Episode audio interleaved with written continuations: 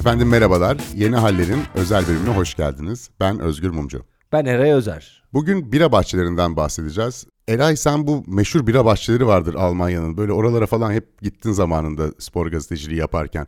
Bir punduna getirdin mi orada böyle bir bira bahçesine gitmişliğin var mı? 2006'da Dünya Kupası'nda oradaydım. Çok şanslıyım. Bir Dünya Kupası'nı yapıldığı yerde izleme şansım oldu. Yanlış hatırlamıyorsam grup aşamasındaki maçların bir kısmını kaçırdım. Burada işler vardı. O yüzden geç gittim. Ama işte turnuva 30-35 gün sürüyorsa 20-25 gün Almanya'daydım. E tabii ki bira bahçesinden çıkmadık diyebiliriz maçlar dışında. İlk hatta maç çok iyi hatırlıyorum Münih'teydi şansıma. Daha Münih'e iner inmez 11-12 gibi. Öğlen olmamıştı yani. Biz bira bahçesinde tabiri caizse demleniyorduk Özgürcüğüm. Tam kaç? 14 sene olmuş. Hatta geçmiş ya. Zaman geçiyor hakikaten. Yani o Almanya'da ünlü tabii bu Bavyera tarafında Münih'te çok ünlü bu bira bahçeleri ama oradan başlamış diye biliyorum ben de. Oradan bütün dünyaya yayılmış. Tarihi de aslında 16. yüzyıla dayanıyor bildiğim kadarıyla. Ben de gittim Münih'e.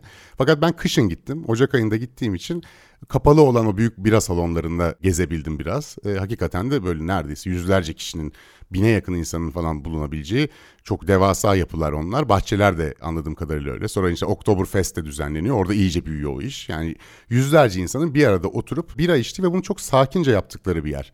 Benim gördüğüm oydu izlenimim. Yani böyle bir taşkınlık yok. Sakin sakin herkes içiyor.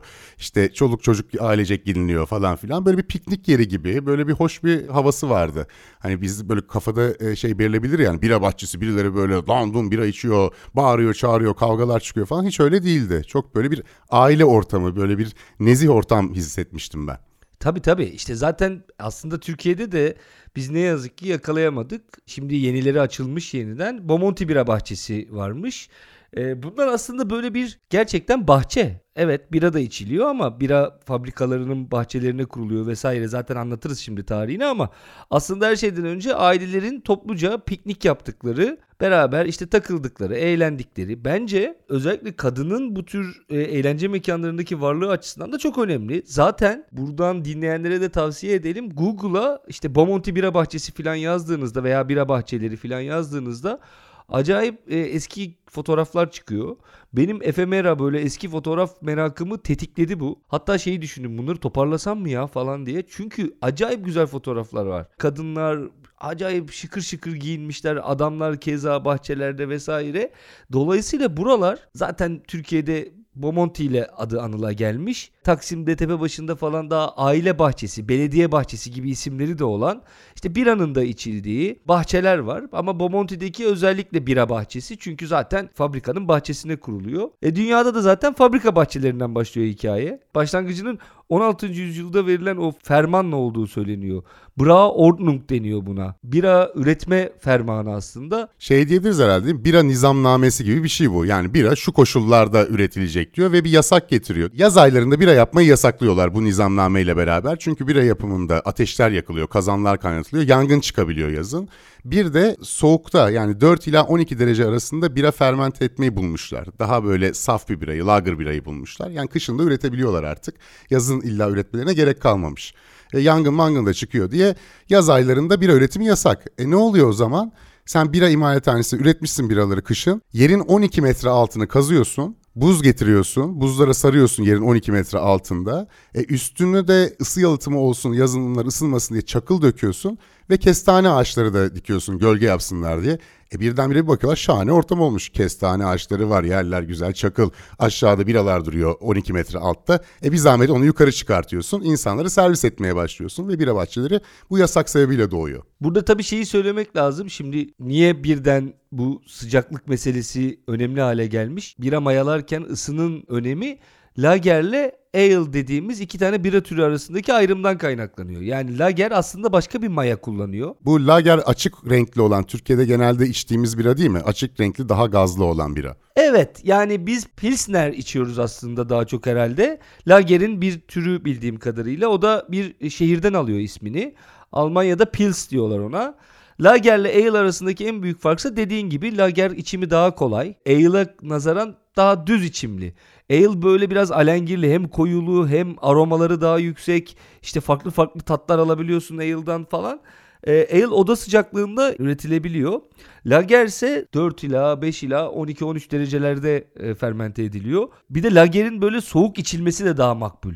Zaten Özgür Lager denilen Almanca kelimeden geliyor. O da depolamak demek. Yani bu bira kışın üretilip depolanıyor. Bu arada bu bahçeler genellikle nehir kenarlarına kuruluyorlar. Onun bir sebebi de nehirdeki kışın donan buz kütlelerini çıkartıp mahzenlere indiriyorlarmış. Ve o mahzenlerde biraların mayalarını soğuk tutmaya çalışıyorlar. Birayı genelde üretildiği yerde içmek o zamanlar daha makbul. Buzdolabı yine bir Alman mühendis tarafından icat edilecek. Fakat o zamana kadar daha soğutma teknolojileri çok gelişmiş değil.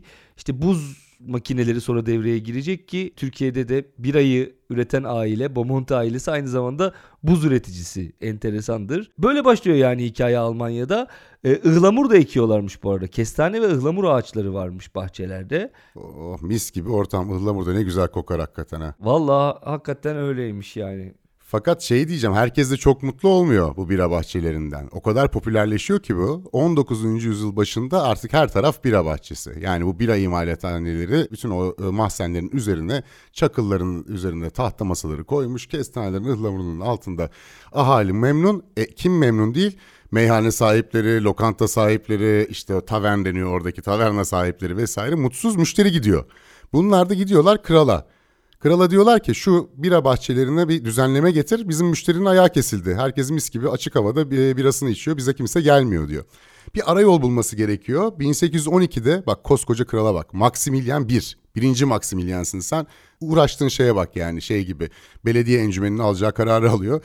Diyor ki bira satışına izin veriyorum. Fakat diyor ekmek dışında yiyecek satışını yasaklıyorum. Yanında getireceksiniz yemeğini yemek istiyorsan diyor. Ve pretzel denen o tuhaf ekmekleri vardır ya Almanların. O pretzel ekmeğiyle bira bir tek diyor. Maximilian böyle bir arayol bulmuş. Böyle orta yolcu bir kardeşimizmiş. Ama çok komik hakikaten. Baviera'nın ilk kralısın. Düşünsene mesela tahta çıkıyorsun. Önüne gelen ilk soru şu. Efendim bira bahçelerinde yemek satıyorlar. Publar ve tavernalar isyanda. Ne yapacağız? E, satmasınlar diye yemek diye bir önlem alıyor adam. O zaman yemek satmasınlar bira satsınlar ama onun da hoşuna gidiyor muhtemelen. Ama ya adın Maximilian kardeşim. Uğraştığın şeye bak yani ismine yakışır davran biraz ya. Neyle uğraşıyorsun sen? Ama demek ki gerçekten de toplumun çok önemli bir konusu bira. Yani zaten Baviera dediğin zaman, Münih dediğin zaman aklına ilk gelen şeylerden biri işte bira, bira bahçeleri, Oktoberfestler vesaire. Fakat millet kendi yemeğini getirmesine izin veriyorlar. 1897'de yemek satışına da izin geliyor bir yerden sonra artık o da kırılıyor. Şu anda hem kendi yemeğini getirebiliyorsun yurt dışındakilerde bir de restoran bölümü oluyor. Oraya yemeğini getiremiyorsun. Orada bir restoran hizmeti veriliyor. Hatta şöyle olmuş Baviera eyaletinde bir karar kanun çıkartılmış 1999 yılında bu resmen insanların bu tür ticari amaçlı bira bahçelerine kendi yemekleriyle girebilmesini garanti altına alan. Çünkü e, biranın etrafında oluşan bu sosyokültürel ortamı korumak istiyorlar. Yani o gelenek o artık piknik geleneği. Muhtemelen birkaç işletmeci de birader hop yemekle girilmez falan dediyse bunu kanunla şey altına garanti altına almışlar. Bu isyan meselesi hani bu bar, tavernaların kapalı alanların isyan etmesi meselesi anlaşılabilir. Biz daha evvel işte giyimden konuşurken falan da işte bu dokuma makinelerinin çıkmasıyla beraber terzilerin merzilerin ayaklanıp bu makineleri kırmaya gittiğini dikişçilerin falan anlatmıştık ya. Yani bir sektör kapanıyor önü yeni teknolojiyle beraber. O sektör kapanınca da sektörün kapanmasından mağdur olanlar değişime adapte olmak yerine işte gidip isyan ediyorlar. Ha sonuçta tavernalar, barlar, publar bitti mi? Bitmedi. Türkiye'de de meyhane kültürü aynı şekilde devam etti. Ama bira bahçesi de hoş bir gelenek olarak dursaymış. Yani şimdi yeniden canlandırılmaya çalışılıyor ama keşke hiç o aradaki kesinti de olmasaymış da bizler de gençliğimizde bira bahçesinde biramızı böyle fıçılardan yudumlayarak falan hayatımıza devam etseymişiz. Valla benim annemin babası, büyük babam anlatırdı bana. İstanbul doğumlu o. 1919 doğumluydu rahmetli. Yani biz Bomonti Bira Bahçesi'ne ailecek giderdik. İşte e, çok da güzel olurdu. İşte güzel havalarda oraya gitmek böyle çok hoş bir şeydi falan diye evde anlatırdı. Ben de çok eski zamanların hikayelerini dinler gibi dinlerdim. Ama iyi haber artık tekrar geliyorlar galiba bira bahçeleri. Yani sayıları artmaya başladı. Evet evet geliyorlarmış. Şimdi şöyle bir şey de var. Bu ilk hani fermandan bahsettik ya bu yasaklanması döneminde. Orada aklıma ilginç bir şey geldi. Sonra anlatırım demiştim. Senin de ilgini çekecektir. Şimdi bu yangın çıkar diyorlar ya. Arpa maltlarını kaynatıyorlar. O sırada büyük ateşler yakılıyor. Bu da işte özellikle zaten mimarisi ahşap üzerine kurulu Alman mimarisinde kolay yangına sebebiyet verebilecek bir şey olarak görülüyor. Şimdi bu insana bugün bakınca tuhaf gözüküyor. Nasıl yani? Yangın çıkmasın diye bira üretimini mi yasaklamışlar gibi bir şey geliyor. Fakat abi şöyle bir şey okudum. Ben daha doğrusu dinledim.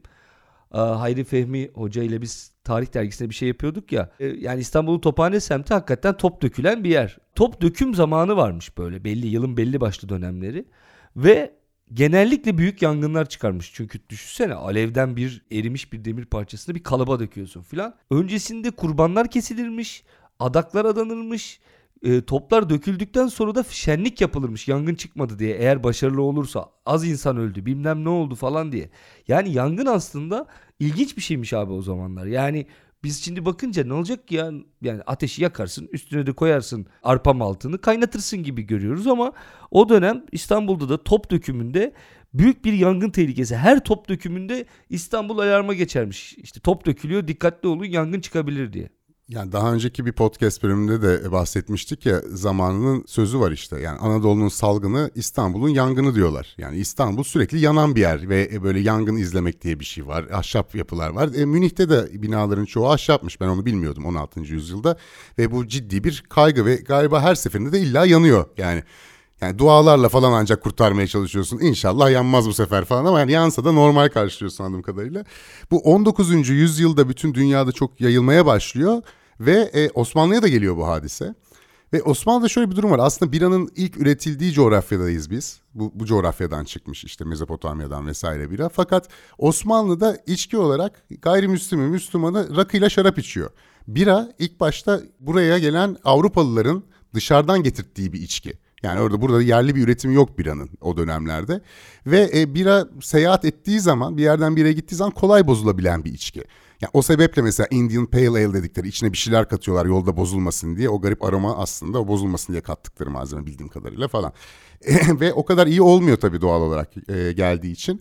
Ve Avrupalı sayısı artıyor burada ticaret yapan bilmem ne. Ve bira üretmek de çok zor bir şey değil. Yani bir şekilde bir imalathanede yapabiliyorsun. 1830'larda başlıyor ilk üretmeye çalışan Osmanlı'da bir Avusturyalı. Bu arada bu makaleyi Malt Furman diye bir adam yazmış. Adamın adı Malt. Yani bir bira hakkında yazmış. yani düşün, o yazması da kim yazsın diyorsun. Yani bunun için doğmuş olabilir. 1830'larda bir Avusturyalı geliyor. Önce bunun bir komşusu kokudan şikayet ediyor. Çok fazla işte kok, koktu moktu bu imalathanede diye o maya ekşi ekşi kokuyor herhalde. Bunu oradan kovuyorlar. Sonra başka bir yerde yapıyor. Aynı zamanda satış da yapıyor. Alman müşterileri yan meyhanedeki Rumlarla kavga ettiği için o mahalleden de kovuluyor. Sonra üçüncü bir mahalleye gidiyor. Üçüncü mahallede de yatırın yanındaymış meğer. Orada da Şeyhülislam falan ne yapıyorsun sen diyor. Alkol üretilir mi yatırın yanında diyor. Onu da beceremiyor. O bir halledemiyor o işi. 1855'te bir Fransız biracılar deniyorlar. Mahalleliden dayak yiyorlar sebebini bilmiyoruz. Ondan sonra bunlar da geri dönüyorlar başaramıyorlar. Sonra 1800'lerin sonuna doğru Kozmos isminde biri var. O geliyor Feriköy'e bak yine Bomonti'ye yakın yerde. O bir Feriköy'de deniyor azıcık tutturuyor. 1883'te Grein ve Schaffer isimli muhtemelen Alman kökenli ya da Avusturya kökenli iki insanın bira ürettiği biliniyor. Hani şişelerini mişelerini bulmuşlar ama fazla bir kayıt yok. Ama 1893'te bu işi Türkiye'de kuran, Osmanlı zamanında kuran gerçek anlamıyla Bomonti biraderler. Geliyorlar ve hakikaten sanayi devrimine uygun bir şekilde belki de Osmanlı'nın ilk doğru düzgün sanayi tesislerinden birini kuruyorlar. Çünkü buhar makinesiyle bira üretiyorlar. Bunun yanı sıra yine makineyle, e, elektrik motoruyla buz üretmeye başlıyorlar. Hem buz imalathanesi oluyor hem de bira imalathanesi oluyor ve Avrupa'yı kocaman bir tesis bugün hala duran Bomonti'ye semti ismini veren o büyük fabrikayı kuruyorlar 1893'te ve aslında o tarihte Türkiye'de gerçek anlamda bira geldi diyebiliyoruz Türkiye'ye. Ve Abdülhamit zamanı bu ve Sultan Abdülhamit hemen onu sarayın resmi tedarikçisi yapıyor. Yani saray resmi olarak düzenli bira satın alıyor Bomonti biraderlerden. Zaten 12. yüzyıla kadar abi bu derebeylerine vergiyi biradan para olarak değil de bira olarak ödeniyormuş. 12. yüzyıldan sonra bira yerine derebeyleri demişler ki tamam sağ olun biz biraya doyduk. Bize artık bir nakit ödeme yaparsanız çok seviniriz. yani o zamana kadar herhalde tahsilatı içmek suretiyle tüketiyorlarmış arkadaşlar. Sonrasında nakde dönmüşler. Bu arada tam bizde bira fabrikası açıldığında işte 1890'da iznini alıyorlar. Senin dediğin gibi 1893'te tam olarak üretime başladığı söyleniyor.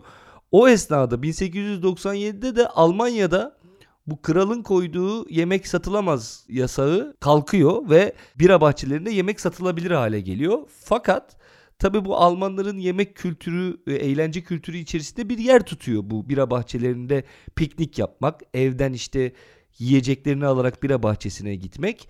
Bira bahçesi yemek satsa, atıştırmalıklar, türlü türlü atıştırmalıklar satsa dahi aslında gelenek evden bir piknik malzemelerini toparlayıp çıkıp oradan da fıçıyla bira almak şeklinde ki şey bile yaparlarmış.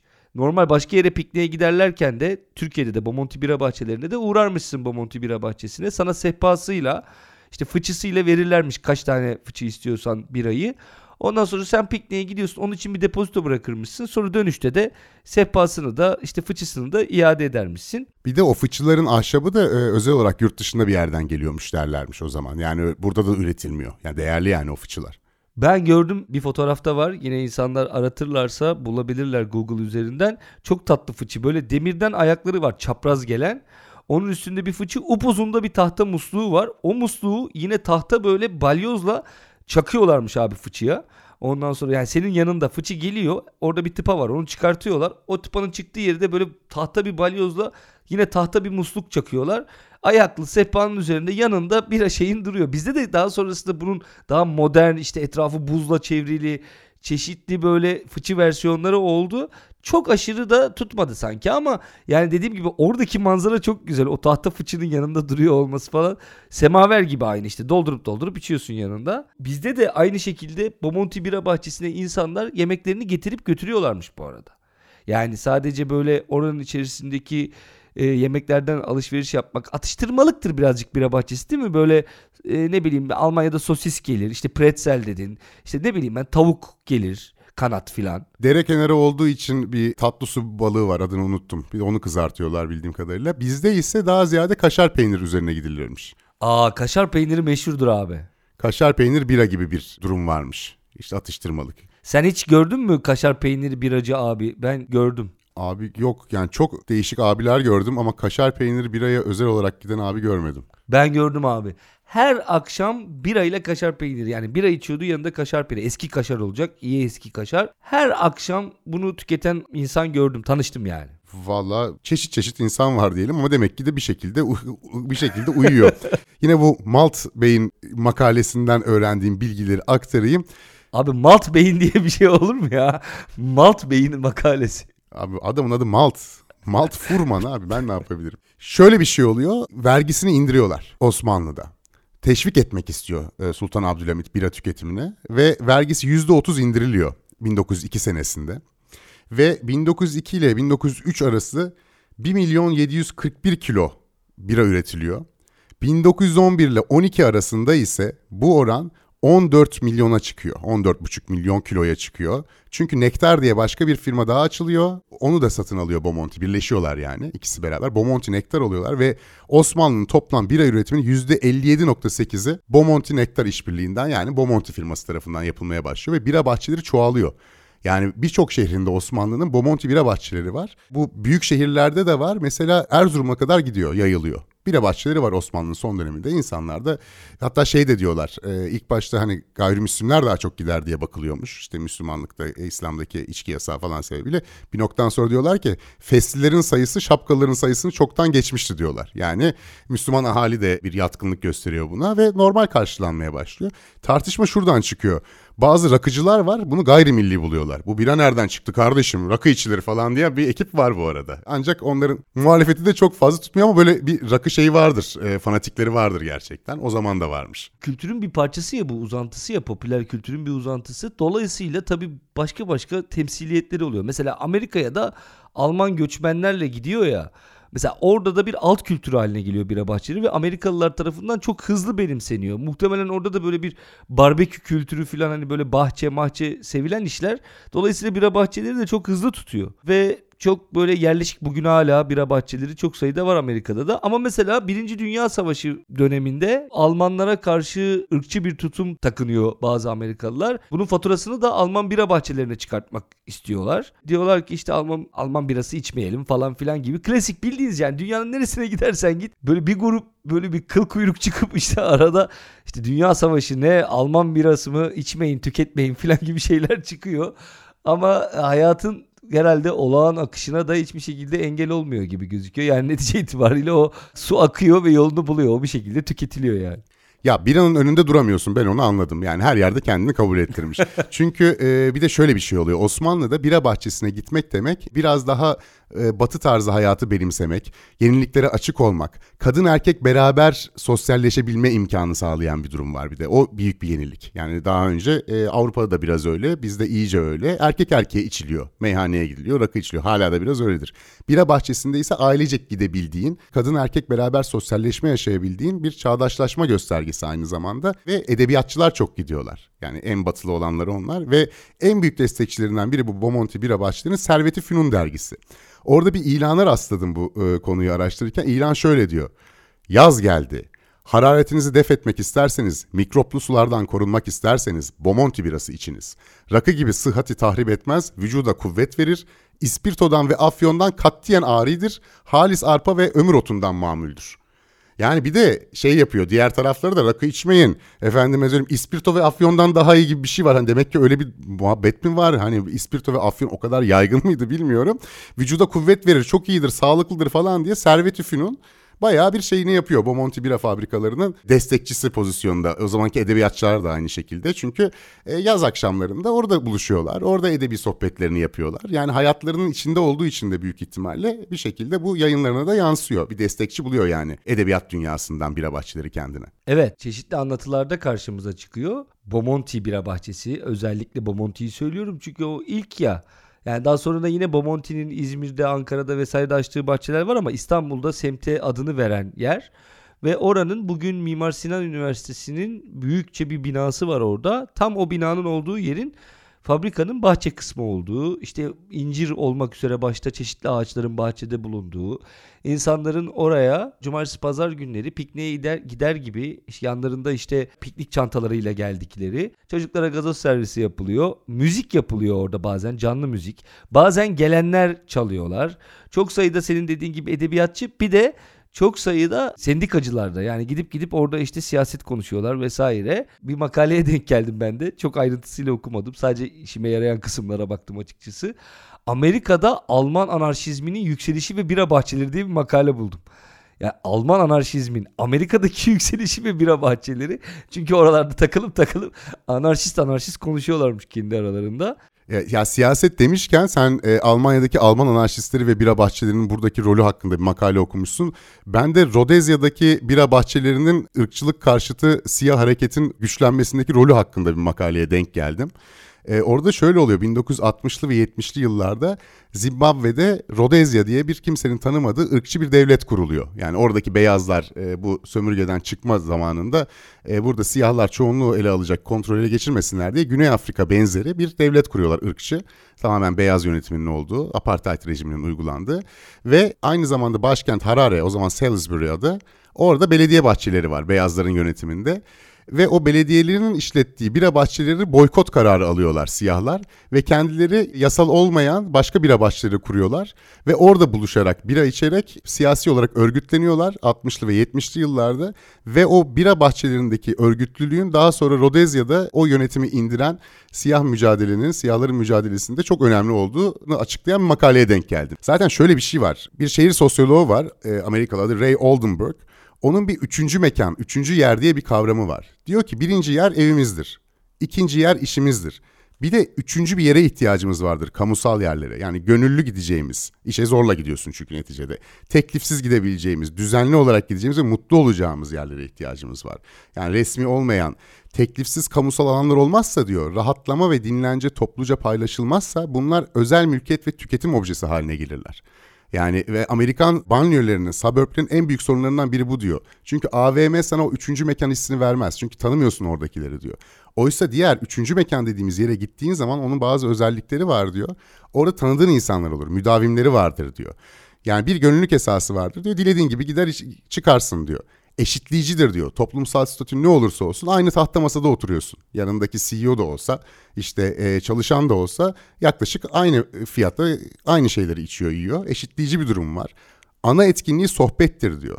Ve nüktedan ve eğlenceli, neşeli bir sohbettir diyor. Bunu hepimizin ihtiyacı var diyor kolay erişilebilir yerlerdir diyor. Hani girişinde işte efendim kapıdan almıyoruz alıyoruz işte damsız giremezsin falan filan durumları yok. Herkes girebiliyor demokratik bir durum var.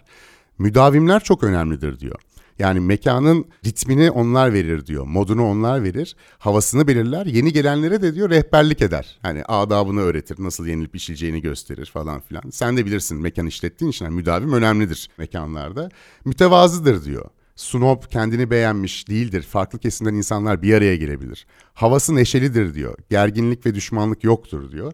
Ve aslında bir ev hissi sana yaratır diyor. Sıcaktır. Aidiyet hissi olur diyor. Ya yalnız olmadığını hissedersin diyor. Ve biz aslında sosyal bir hayvanız ya netice itibariyle.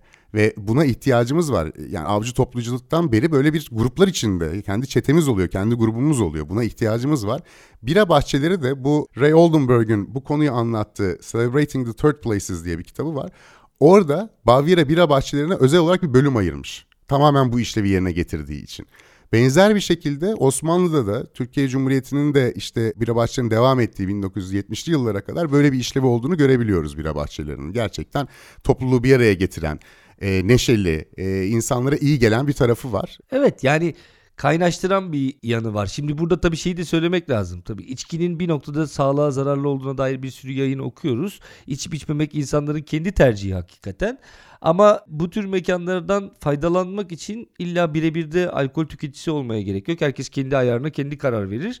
Ee, bunların aynı zamanda bir kültürel kaynaşma oluyor sahiden. Yani bunu edebiyattaki yansımalarına baktığında da görüyoruz. Mesela İslam Çupi müthiş bir yazar. Çok şanslıyız. Ee, okuyabildik yani dünya gözüyle. Yaşımız yetti de. Bir spor yazarı İslam Çupi ama hiç spor yazarı gibi de değil bir yandan. Hani ben de spor yazarlığı yapmış birisi olarak onun yerini ayrı bir yerde konumlandırayım. Çünkü o sporu yazdığında bile kelimeler yerlerini buluyor ve sanki o yazı işte siz sporla ilgilenin ilgilenmeyin spor dışında başka bin türlü şey anlatıyor insana. Onun Bomonti Bira Bahçesi ile ilgili bir pasajı var. İstersen okuyayım çünkü nasıl bu senin dediğin boşluğu dolduruyor onu güzel gösteriyor İslam Çupi orada. Ne anlama geliyor bira bahçesi, nereyi tamamlıyor diye. Şöyle yazmış İslam Çupi. Normalde çok uzun okumalar yapmıyoruz ama bu gerçekten çok güzel yazılmış bir metin. O yüzden de okumak istedim. içimden geldi. İlk gençlikteki bozuk deliliğimin geçtiği Bomonti Bira Bahçesi, Şişli Camii'nin arka diplerine düşen sıra cevizler ok meydanı arası, otoyolların bir okul sınıfı geometri tahtası gibi kesiştiği kesimdeydi yanlış hatırlamıyorsam. Geniş, üstünde demirlerin oymalı burmalı şekiller çizdiği sarmaşık bürünmüş bir kapıdan içeriye girilen, her türlü ağaç türleriyle yeşillenen ve gölgelenen bahçe, o yöre halkıyla birlikte İstanbul halkının boynuna zümrüt bir gerdanlık gibi takılırdı. Bahçe, doğal dokusunu olduğu gibi muhafaza eder, çardak altında öteye beriye konmuş sabit odun masaların etrafına takım takım oturan müşteriler dışarıdan getirdikleri çıkım paketlerini açarak biralarını yudumlarlardı keyifle. Bahçenin ortalık yerinde tekele ait ahşap geniş bir büfe veya hangar bulunur. Beli beyaz önlüklü, kar adamına benzeyen ateş adımlı garsonlar ellerindeki büyük ve boş bardakları, refakatindeki 5-7 litrelik fırçaları taşıyan ikinci adamlarıyla hassas bir maraton koşucusu gibi götürüp müşterilerinin önüne koyarlardı. Fıçılardaki normal ve siyah biranın dev bardaklardan içime küçücük yudumlarla inmesi benim durağan gençliğimi depremler, aynı yaştaki İstanbul'la kol kola girerdim adeta. Pangaltı'dan Feriköy, Kurtuluş ve Şişli'den ebeveynleriyle gelen azınlık kızları ile hazımlı bir İstanbul koalisyonu kurar, herkesin birbirini gördüğü beton pistte notaları pek acemi çıkan bir orkestra ile dans ederdik. İlk aşk denilen iki vücudun şaha kalkışı, kulağa fısıldanan, tecrübeden geçmemiş bir iki titrek cümle, arkadaşlık konusunda yavaş yavaş birbirini kavramaya çalışan eller, Bomonti bahçesinde başlayıp biten kısa metrajlı filmler gibi geceler boyu oynar dururdu rüyalarımda. Çok güzel değil mi ya? Böyle okurken yeniden istendim yani bu arada. Uzun oldu biraz ama hakikaten çok güzel anlatıyor. Yani oradaki o dans kültürü, işte insanların birbiriyle tanışması, kızlarla erkeklerin kaynaşması falan filan. Yani çok tatlı bir ortam var. Böyle insan ister istemez nostaljik bir durumla karşılaşıp o döneme böyle bir ışınlanmak istiyor sahiden. Ya ben sen bunu okuyunca yani harika bir metin bir defa etkilenmemek elde değil ama şeyi fark ettim. Yaşlı bir insan olmaya doğru ilerlediğimi fark ettim. Ya dedem Bomonti Bira Fabrikası'nda içki içmiş ve ben İslam Çupi'yi hayattayken köşe yazılarını okuyordum. Yani bayağı bir es- eskimişim onu hissettim yani sen bunu okuduğunda. Bu yazının da bu arada çok özür dilerim Özgür. Sonunda şey oluyor. Çok uzun olduğu için daha devam etmedim ama bulabilirler internetten. 23 Ekim 1994'te Milliyet Fiesta'ya yazmış İslam Çupi bunu. En sonunda da yazının şey oluyor. Ee, Kanada'da yaşayan Madame Tasula Çupi'den yaşça büyük. Kendisini Kanada'ya götürmek istiyor. Bir aşk yaşanıyor orada. Ondan sonra neredeyse diyor her ihtiyacı Madame Tasula tarafından karşılanan bir aşık olacaktım diyor. Bomonti Bira Bahçesi'nde tanışıyorlar Madame Tasula'yla. En sonu şöyle bitiyor çok komik. Rahmetli Arnavut dünya güzeli anam durumu çakıp Bomonti bahçesine bir şimşir bostan sırrı ile gelince o dünyam da istimlak oldu sonunda diyor. Annesi sopayla kovalamış İslam çubuğu eve kadar. Ne, sen demek Madame Tasula ile Kanada'ya yerleşeceksin ha diye. Ondan sonra çok tatlı yazı. İnsanlar isterlerse bulabilirler. Yani Arnavut anne şeyle sopayla bira bahçesini basıp İslam Çupi'yi nin aşk hayatına darbeyi vurmuş yani harikaymış. Şeye baktım ben ya alkol tüketimi üzerine çalışan sosyologlar da var yani bu işin sosyolojisine bakmışlar ve bazı evrensel kurallar ortaya çıkıyor. Şimdi toplumların alkolle ilişkisi çok farklı. Ee, içkiyi tamamen yasaklayan toplumlar da var. Her fırsatta alkol tüketen toplumlar da var. Yani çok farklı gerçekten. Bunları da ayırmışlar işte durumlara göre ama bütün kültürlerde çok içen topluluk olsun, içmeyen bir yer olsun falan filan şöyle bir evrensel bir tabu var. Yalnız içmek genel olarak bir tabu. Yalnız içen insana, tek başına, kendi kendine içki içen insana iyi gözle bakılmıyor ve toplum onu düzenlemek istiyor. Kimse yalnız içmesin. Paylaşılan bir şey olması gerekir diyor. Bir zoolog var Desmond Morris diye. O diyor ki özetle arkadaşlar filler bile beraber içiyor diyor olgunlaşmış meyveleri buluyorlarmış filler. Onlar biraz alkol oluyor içinde olgunlaştığı için. Onları yiyip yiyip kafayı buluyor filler. Ben izledim de videoları var Google'da onu da aratılabilir. Böyle düşüyorlar müşüyorlar kafaları iyi falan takılıyorlar ama beraber yapıyorlar bunu. İnsanlar da aynı şekilde. Tek başına içmek hoş karşılanmıyor hiçbir toplulukta. Ve e, alkol tüketiminde bir paylaşma durumu var paylaşıyorsun. Bak bu bu şey turu da ben satın alayım vardır mesela. Değil mi? Hani bunlar benden dersin. Bir şey paylaşırsın karşılıklı. Zaireli bir kabile var. Lele kabilesi. Bunlar iyi içiyorlar. Böyle her ritüellerinde alkol var. Fakat birisi fazla sarhoş olduğu zaman o kötü karşılanıyor, bencil olarak görülüyor. Çünkü paylaşmamış. Her şeyi o içmiş demek ki diyorlar. Yani bize vermemiş. Ha bak ilginç. Hepsini o içmiş diye. Sen sarhoş olduğun zaman bencil oluyorsun. Yani biz de içiyoruz kardeşim. Sen niye bizden fazla içiyorsun yani var. Anlatabiliyor muyum? O da bir tabu yani sarhoşluk da hoş karşılanmıyor ve bira bahçelerinde de hiç hoş karşılanan bir durum değil. Öyle sarhoş olup taşkınlık falan yok. Efendi gibi içmek gibi söz konusu. Bu evrensel bir kural yani mütekabiliyet var, karşılık var. Ee, sarhoş olmamak önemli, paylaşmak çok mühim. Tek başına içmeyeceksin. Yani alkol tüketimine ilişkin bütün toplumlardaki ritüeller, kurallar, etiketler hep bir sosyal bağ kurmaya ve etkileşim sağlama üzerine kurulmuş. Bira bahçeleri de özellikle bu e, koronavirüsü zamanında e, dünyada da tekrar popülerleşiyor. Çünkü açık havada daha az bulaşıyor bu elbette. Ve zaten hali hazırda görüştüğün sosyal çevreni bozmadan bira başlarında açık havada güvenli bir şekilde bira içmek mümkün gibi gözüküyor. Yani umarım tabii İslam çupinin başına gelenler insanların başına gelmesin. Hani anneleri sopayla onları kovalamasın. Daha güzel hatıraları olsun ama böyle hatıraları olursa da umarım bunları da yazarlar. İslam çupi gibi başkaları da bira bahçelerindeki tecrübelerini işte Servet-i Fünun'dakiler gibi e, o edebiyatçılar gibi ileriki günler için yazarlar. İleriki kuşaklarda onları okur diyerek sözlerimi bitireyim. Esen kalın efendim. Ya şu bira bahçesi konusunda orkoluk yapmayı başardın arkadaşım. Ben özellikle merak ediyordum. Nereden bağlayacaksın diye. Umarım hatıralarımız iyi olur. İnsanlar da bu hatıralarını yazarlar falan diyerek hiçbir şekilde ba- orkoluğa bağlanamayacak konuyu bağladın. Yemin ediyorum helal olsun. Yani tükettiğimiz bira, tükettiğimiz yerde bir bahçe ama oradan bir hayat mottosu çıkardın. Tebrik ediyorum. Ben çıkaramıyorum abi. Ben Ali Fuat'la Mustafa Kemal Atatürk'ün arasındaki bir hikayeyi anlatıp bitireyim o yüzden. Çok içimde kalacak bunu anlatmasam. Bu da çok hoşuma giden bir hikaye. Ali Fuat Cebesoy'un anılarında var bu. Sınıf arkadaşım Atatürk kitabın adı yanlış hatırlamıyorsam. Oradan okuyabilirsiniz. Çok tatlı. Beraber bu sefer e, Bomonti Bira Bahçesi değil Taksim Bahçesi'ne gidiyorlar. Giderlermiş zaten o zamanlar. E, harp okulunda öğrenciler. Gidiyorlar fakat harp okulunda okuyan öğrencilere ve subaylara içki içmek yasak. Dolayısıyla ne yapacağız ne edeceğiz çok sıkılıyorlar. İşte gazoz mazos içmeleri lazım. Arkadaşları bir önceki hafta gelmişler gazoz içmişler. En sonunda Atatürk'ün aklına yine geliyor. Diyor ki dur bak viski soda söyleyelim. Böyle viskinin rengini açacaklar öyle. İçine de bir tane pipet koyarız. Limonata gibi içeriz. Bunu anlamazlar diyor inzibatlar diyor bizim diyor içki içtiğimizi. Bunu böyle bir tür şerbet merbet zannederler diyor. Ali Fuat'ın aklına yatıyor. Masaya oturuyorlar. içmeye başlıyorlar viski sodalarını. Tam bunu içerlerken kapıdan içeriye o sırada Abdülhamit'in yaveri ve baş hafiyesi olan Fehim Paşa diye bir paşa giriyor. Çok korkutucu bir karakter. Yanında da Harp Okulu'nun nazırı Ali Rıza Paşa var. Onun yanında da Albay Gani Bey var. Üç tane okulla ilgili falan korkabilecekleri, rüyalarında görebilecekleri kabus olarak insan. Onlar orada böyle bahçede demlenirken içeri giriyorlar. Bunları görüyorlar. Ali Fuat Cebesoy'un biliyorsunuzdur babası ünlü bir insan. Yani o zaman varlıklı, tanınan, bilinen bir insan. Dolayısıyla bu okul nazırı Ali Rıza Paşa önce Ali Fuat'ı yanına çağırıyor. Ne yapıyorsunuz evladım filan diye. Sonra diyor ki çağır diyor Mustafa Kemal de gelsin diyor. Beraber bizim masamızda oturun diyor. Bunlar geçiyorlar o masaya. Ellerinde viski sodalar.